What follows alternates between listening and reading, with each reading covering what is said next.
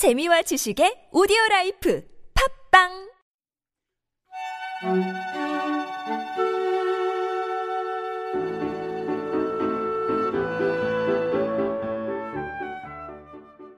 우리 참나원은 여러분이 함께 만듭니다. 상담을 원하시는 분은 연락 주세요. 방문 상담이나 전화 상담은 연락처와 별칭을, 이메일 상담은 별칭을 사연과 함께 보내주시면 됩니다.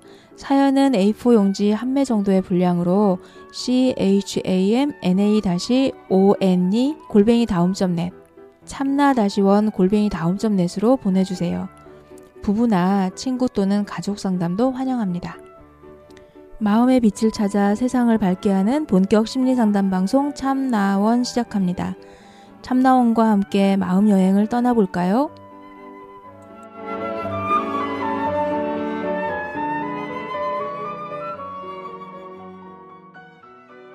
안녕하세요, 선생님. 예, 안녕하세요. 누가 선생님 목소리만 들으면 청년인 줄 알겠어요?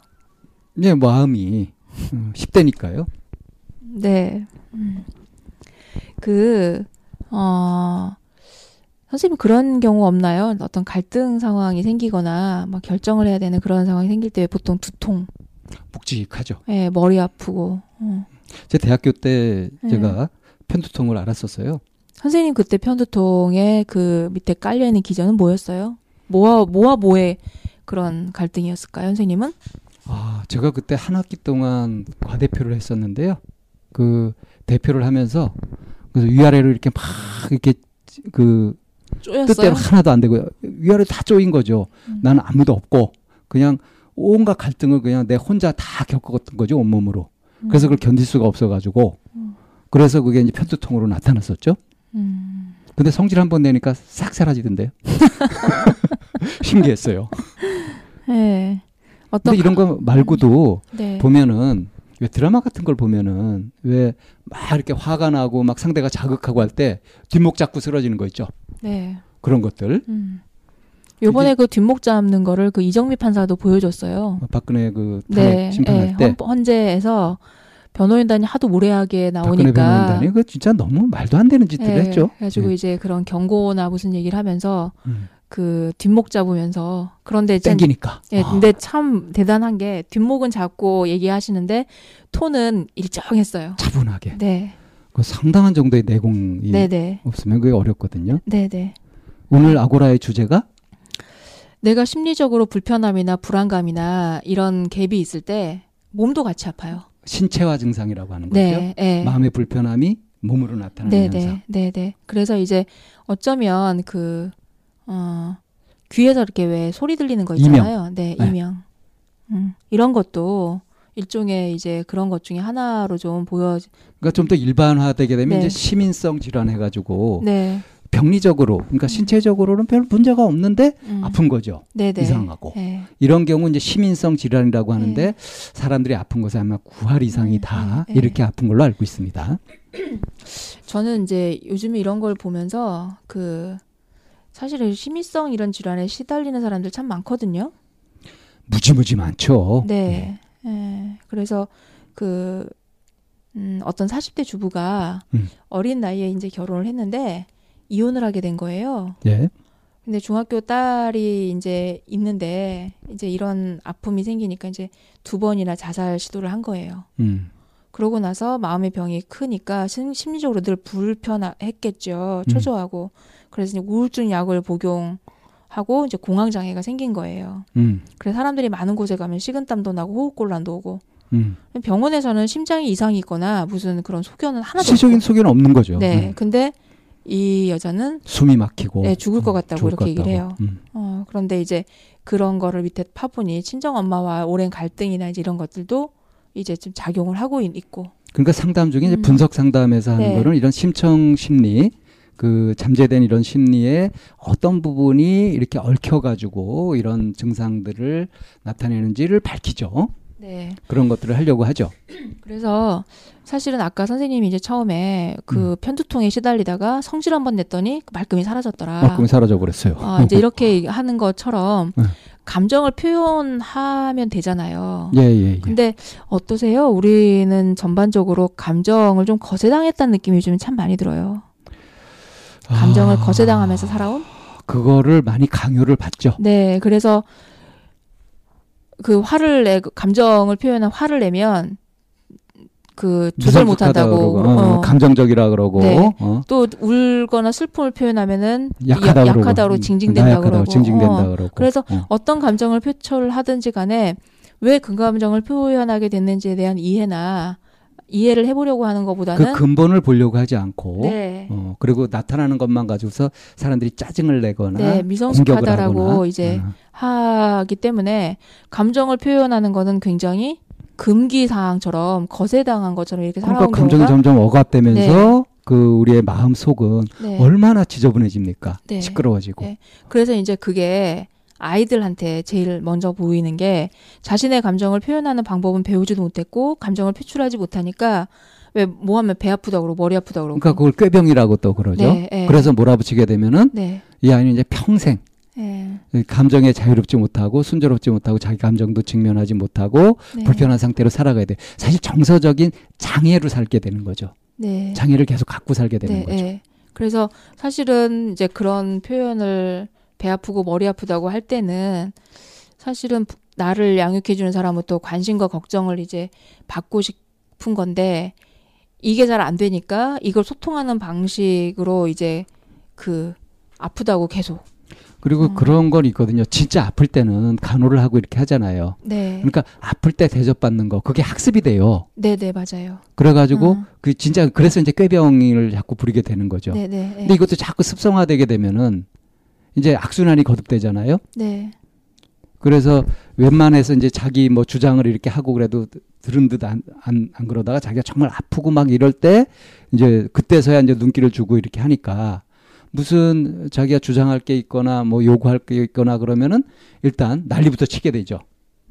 저 그래가지고 이제 결혼해가지고 그 재미있는 광경을 하나 본 것 중에 하나가 이제 시댁에 가서 막 일을 이제 하고 있었거든요. 그런데 네.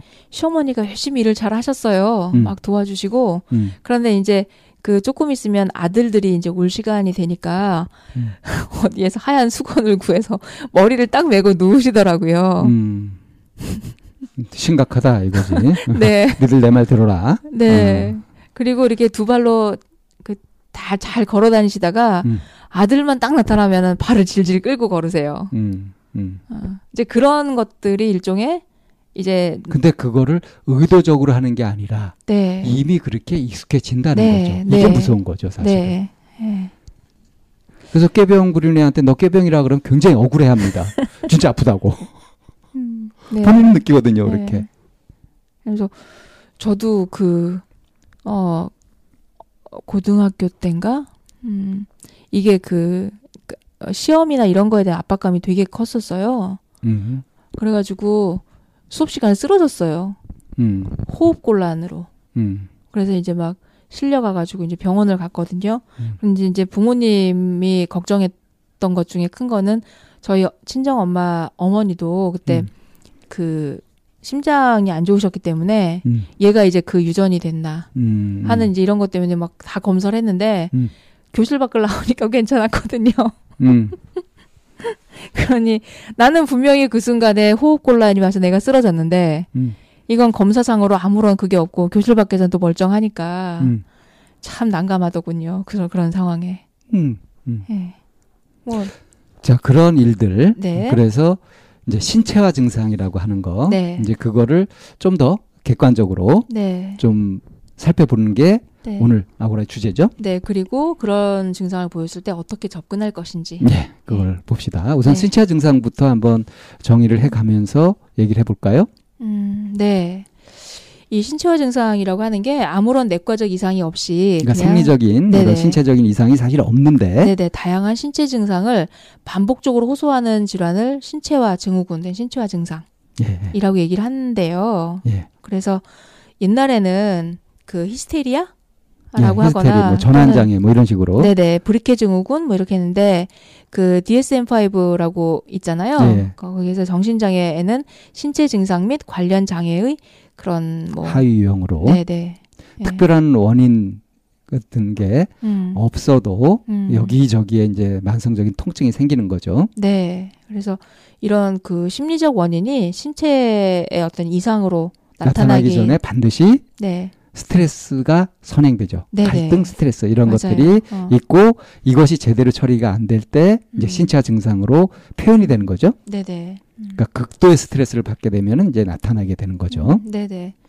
이제 그렇게 얘기를 할, 하면 그 이제 내가 이래서 스트레스야라고 이제 사람들이 얘기를 하잖아요. 예. 그러면 대부분의 사람들이 어떻게 대응하는지 아세요? 자기가 더 큰 스트레스에 놓여 있음을 상대방한테 얘기하면서 네 스트레스는 별게 아니야. 별로 안 받아주는 거죠. 네. 그 짜증나거든요, 사실은. 네. 네. 근데 이게 왜 이렇게 되는가 하는 거를 그 생리적으로 보게 되면은 스트레스를 느끼는 뇌 영역하고 신체 통증을 느끼는 영역이 굉장히 밀접하게 가까이 있대요. 음, 네, 네. 그러니까 옆집에서 소리가 나면은 시끄럽잖아요. 그 네. 영향 바로 받잖아요. 네, 네. 그래서 이제 그렇다고들 하는데 네. 어 이게 근데 나타나는 증상은 어떤 사람은 골이 아프고 어떤 사람은 소화가 안 되고 네. 뭐 어떤 사람은 피부병으로 나타나고 음, 굉장히 다르죠. 네, 네.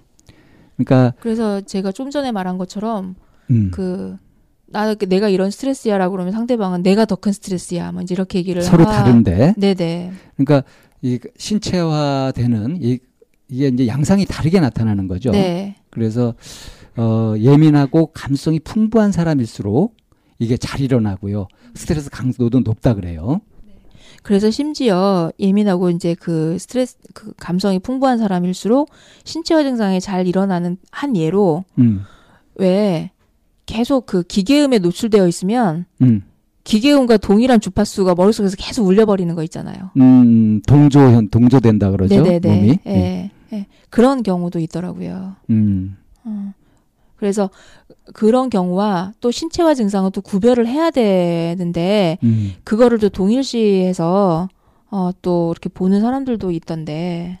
음, 뭐 그런 이제 그런 건 좀 복잡한 얘기고요. 네네. 우리 이제 일반적으로 좀 가봅시다. 네. 왜 이렇게 어그 스트레스를 받고 막 그럴 때 이것이 신체화로 나타나게 되는가 네. 하는 것들을 생리적으로 연구를 해보면 네. 일단 화를 많이 내게 됐을 때 네. 나타나는 혈압이 게 올라가죠. 그리고 어. 그래서 심장에도 네네. 병이 발생할 수 있다 그러죠. 네네네. 그리고 이제 스트레스가 계속 지속적으로 만성적으로 반복이 되게 되면은 우리 그 예. 외부 예. 위험으로부터 몸을 지켜내는 면역성 있잖아요. 예, 예. 이 면역성과 관련 있는 면역 세포가 예. 이제 약화되는 예. 그러니까 면역 세포를 약화시키는 통증 유발 물질, 통증을 일으키는 물질이 생긴대요. 예.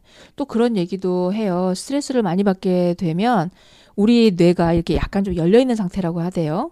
예. 어 근데 이제 스트레스를 받거나 하면 이게 뇌가 이렇게 다, 닫혀버린대요. 그러니까 아프니까. 네. 어. 다, 닫혀버리면서 굳어지게 되니까 열이 발생하게 되고 음, 열이 발생하면은 왜 세포가 죽잖아요. 그렇죠. 뇌세포가 죽게 되고. 타버리는 거죠. 네네. 또 그런 표현도 하더라고요. 근데 이제 이게 의도적으로 꾀병을 부리는 거하고는 달라요. 음, 그러니까 네네. 의식적, 맞아요. 의식적으로 하는 것이 아니라 네. 무의식적 과정으로 네네. 신체 증상이 나타나는 네. 거죠. 저도 꾀병으로 넘어 쓰러진 게 아니라 그렇죠. 아, 정말 이렇게 호흡이 딱 막혀가지고 음. 얼굴이 퍼렇게 질리면서 딱 꼴까닥 넘어갔거든요. 근데 다른 사람들이 이제 꾀병이라니까 억울하죠. 네. 그러니까 이제 병원에 가서 이제 여러 검사를 해봐도 안 나타나고 건 나타나지 않았어요. 아, 뭐 아픈 거 없다고 이렇게 교실을. 나가서 멀쩡해졌어요. 이런 게 이제 그 영화에서 음. 어 보면 음. 어그 영화 예. 잘 아시잖아요. 음. 예, 그 1986년에 나왔던 영화 한나와 자매들이라고 하는 영화인데요. 거기에 이제 한나가 이혼을 하고 전 남편 이제 미키라는 사람이 음. 등장을 해요. 근데 음. 미키라는 이 남편은 아무런 병이 없거든요. 음. 그런데 이제 본인이 심각한 병에 걸렸다고 그 건강 염려증이라고 하죠. 네네. 음. 해 가지고 이제 그걸 굉장히 두려워하고 있고요. 그리고 자기한테 이상이 있어서 아이를 같이 이제 못하니까 한나하고 헤어지게 된 거예요. 와- 아내하고. 그런 건강염증이 파생하는 그런 어. 네네. 불편함이 되게 이제 많아요. 음. 미키가 이제 건강 염- 염려증으로 병원을 자주 다니고 거- 검사를 받는데 아무런 원인이 없는 원인 거예요. 당연히 안 나오죠. 예. 예, 그래서 자기 몸에 대한 불안감이나 수치심과 괴로움, 자살도 해보는데 자살 시도까지 네네, 예. 아주 심해진 거죠. 그러면 네. 그래서 이제 삶을 포기하려고 했다가 극장에서 이제 어렸을 때 보았던 영화를 이제 다시 통찰하고 이제 그 좀 살아봐야 되겠다고, 어, 이제 이렇게 하는 그런 영화. 그러니까 이게. 과거의 안 좋은 경험에 의해 가지고 무의식이 안 좋은 영향을 받는 것처럼 네. 좋았던 경험은 다시 현재 영향을 미칠 수 있다는 거죠. 그렇죠. 네. 그 이렇게 우리 일상생활에서 보게 되면은 자기가 미처 처리하지 못한 어떤 과거 경험이 네. 억압되어 있어 가지고 신체로 나타나는 네네. 그런 경우들이 굉장히 많아요. 네네. 음. 예. 그래서 이런 현상들을 이제 그 가장 많이 접했다 그럴까 그리고 많이 알린 사람이 이제 그 정신분석 쪽에 음. 그 역시 프로이드죠. 네. 프로이드. 네. 이 사람은 이제 어, 억압된 심리 에너지가 신체로 옮겨지면서 이제 감각기관이나 운동기관에 변화가 나타난다고 이제 주장을 했어요.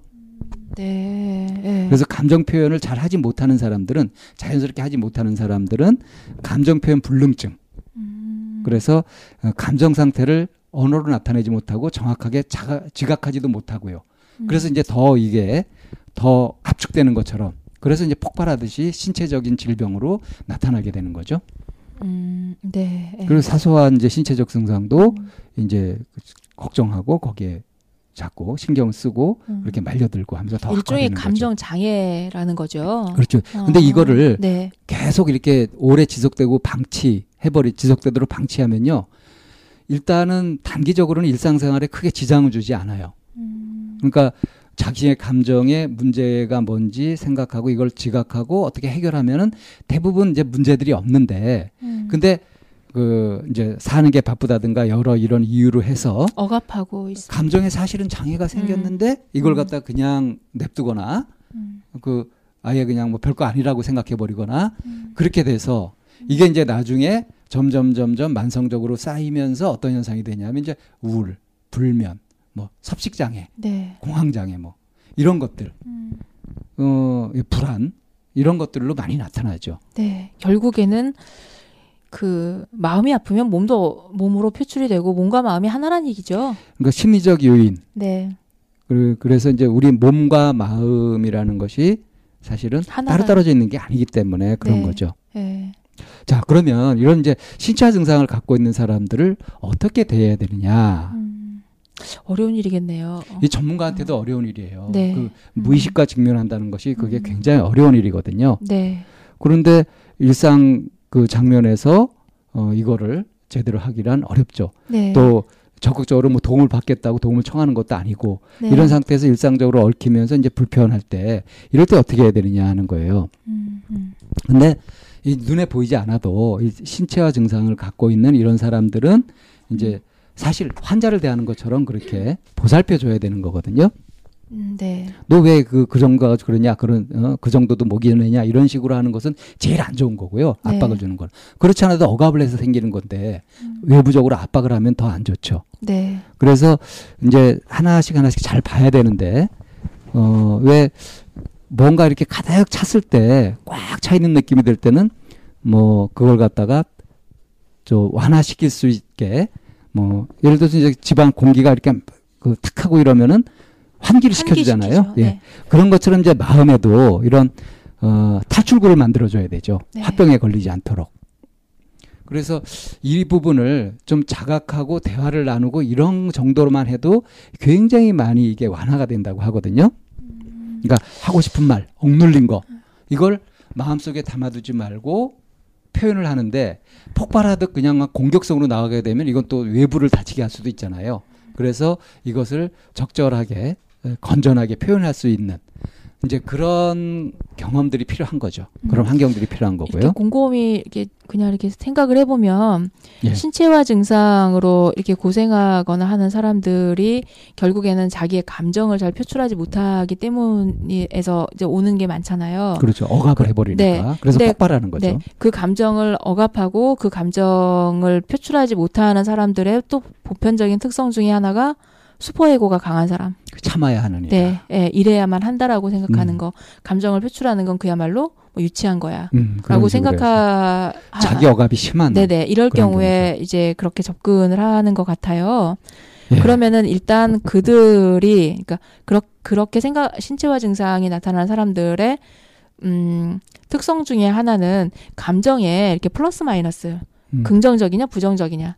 라고 자꾸. 예, 이름을 매기기 시작하지 않을까 하는 생각이 들거든요. 예, 그런 현상도 많이 있죠. 그러니까 슬픔을 표현하는 건 유치한 거고 화를 내는 것도 유치한 거 이렇게. 음. 그러니 그런데 우리가 이제 참나원이나 이런 데서 이제 계속 안내하는 건 감정에는 죄가 없는 거 없잖아요. 예. 그리고 긍정 부정도 없고 시비 가리지 마라. 네, 우선 네, 자기 감정부터 알아차리고 네. 그것을 알아줘야 된다. 예, 그 감정에 대해서 평가 내리거나 판단하지 음. 말고 아 내가 지금 이렇구나 이런 감정이구나라고 있는 그대로의 감정을 좀 받아들이고 수용하는 데서부터 그래서 심리 상담에서는 그대로 다 들어주잖아요. 네. 판단 평가하지 않고. 네, 네. 그래서 일단 이 사람이 자기 감정을 자각해 가는 거, 네. 자기 속이 네. 어떤지를 자각해 가고 그것을 대화로 표현해 낼 수 있는 거. 네, 이것만으로도 엄청난 효과가 있거든요. 네, 네, 이제 거기에다가 조금 전에 얘기하신 뭐 해야 된다는 너무 억압적인 굳어 있는 잘못된 사고 방식이나 선입견, 고정관념 네, 이런 것들을 바꿀 수 있으면은 음. 이제 확실하게 완치가 되는 거죠. 네, 그래서 네. 몸도 건강해지는 거고요. 신체 증상도 다시 나타나는 게 아니고 음. 요즘 현대에는 이제 워낙 경쟁도 심하고 온갖 정보 속에서 굉장히 바쁘게 바쁘게 뭐 하다 보니까 스트레스를 만성적으로 갖게 되잖아요. 그렇죠. 그래서 자기가 감당할 수 없는 그런 것을 견디면서 살다 보면은 이제 표정부터 안 좋아지고요. 다크서클 생기고 그리고 뭔가 묵직해지면서 소화가 잘 안 된다든가 잠이 잘안 온다든가 아, 안 온다든가 뭐 두통이 계속 생긴다든가 뭐 피부 트러블이 생긴다든가 하는 것들이 많이 있거든요. 그래서 네. 신경질적으로 되면은 또 관계도 또 뭐 틀어지게 되고 이게 겹치고 겹치고 그럴 수 있단 말이에요. 네, 이런 것들이 느껴질 때 우선 주변에 그런 사람이 있으면 이 사람에 대해서 좀 속을 표현할 수 있도록 이렇게 안내해 주는 역할을 하면 되고 자기가 그런 증상을 느낄 때 음, 우선 심호흡을 통해서 자기 자신을 살펴보는 그런 방법으로 하고 이제 믿을 수 있는 사람한테 가볍게 자기 이야기를 한다든가 하는 것들이 이제 도움이 되는 거죠. 그래도 어려우면은 이제 전문가를 찾아가서 도움을 받는 것이 좋아요. 일찌감치 초기에 발견했을 때 훨씬 좀 쉬운 거고요. 아주 이게 진행이 되게 되면 아주 고약하게 이게 이제 만성화되어 버리게 되면은 고치기 어려워지거든요. 그러니까 좀 안 좋아지는 걸 갖다가 억지로 참지 마시고 어 자기 관찰을 통해서 이걸 해결하는 길을 찾는 것이 맞다고 하겠죠? 네. 음, 이 신체화 증후군은 사실 현대로 들어오면서 많은 사람들이 지금 겪고 있는 것이고요. 우리 방송 청취하시는 분들도 아마 한두 가지씩 가지고 계실 거예요. 그렇죠. 근데 이제 그런 것도 좀 깔끔히 어떻게 해결하면서 살면은 한결 더 일상이 가볍고 경쾌하고 신나지 않겠어요? 음. 몸이 아파 오는 오면 그거에 대한 사실 뭐 불안하기도 하고 굉장히 그 밀쳐내고 싶잖아요. 어. 근데 이제 그거 계속 신경을 쓰면 오히려 거기 마치 음. 그 늪에 빠져가지고 어, 막 빠져나오려고 할수록 더 빠져드는 것처럼 음. 신경 쓸수록 더 어떻게 알 수 없어지고 더 무거워지고 고통스러워지는 그런 이제 악순환을 겪게 되니까 이럴 때 이제 심호 통해서 그것을 바꿀 수 있는 어 그동안 저희 어, 어. 방송했던 부분들이 많이 도움이 되실 거고요. 그렇다고 해서 또 몸이 아픈데 이게 심리적인 요인일 거야라고만 계시지 말고 일단 어디가 아프면 구조적 구조의 문제인지 기능의 문제인지를 먼저 따져봐서 구조의 문제 몸 네, 병원 돼요. 해야 되는 예. 거고 그렇 아무런 이상이 없다라고 하면 내 마음을 좀 돌보고 살피고 수용해주고 인정해주고 하는 네. 이런 부분을 어떻게 접근할 것인지에 대한 고민을 하시고 도움이 필요하시면 전문가의 도움을 받아보시고 예, 하면은 좋을 것 같습니다. 하면 되죠. 뭐 우리도 선생님 마찬가지인 것 같아요. 뭐 누구나 자유롭지 않습니다. 이 부분에 대해서는 네. 몸과 마음이 하나로 네. 하나이기 때문에 음. 마음이 아프면 몸에 나타나요. 음. 오, 오히려 몸에 나타나는 걸 다행으로 여기는 게 낫죠. 그렇죠. 그죠? 네. 네, 그러면은 저희 이번 주에는 이렇게 참나원 아고라에서 내가 몸이 괜히 시름시름 아프거나 하는 게 신체화 증상의 또 하나가 아닐지라고 하면서 자기 마음 살피면서 한 주 지내보시는 것도 좋을 것 같네요. 네, 그럼 오늘 참나원 아고라 여기에서 정리하겠습니다. 그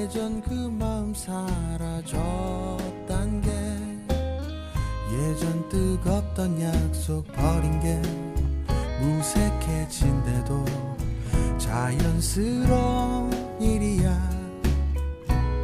그만 미안해하자 다 지난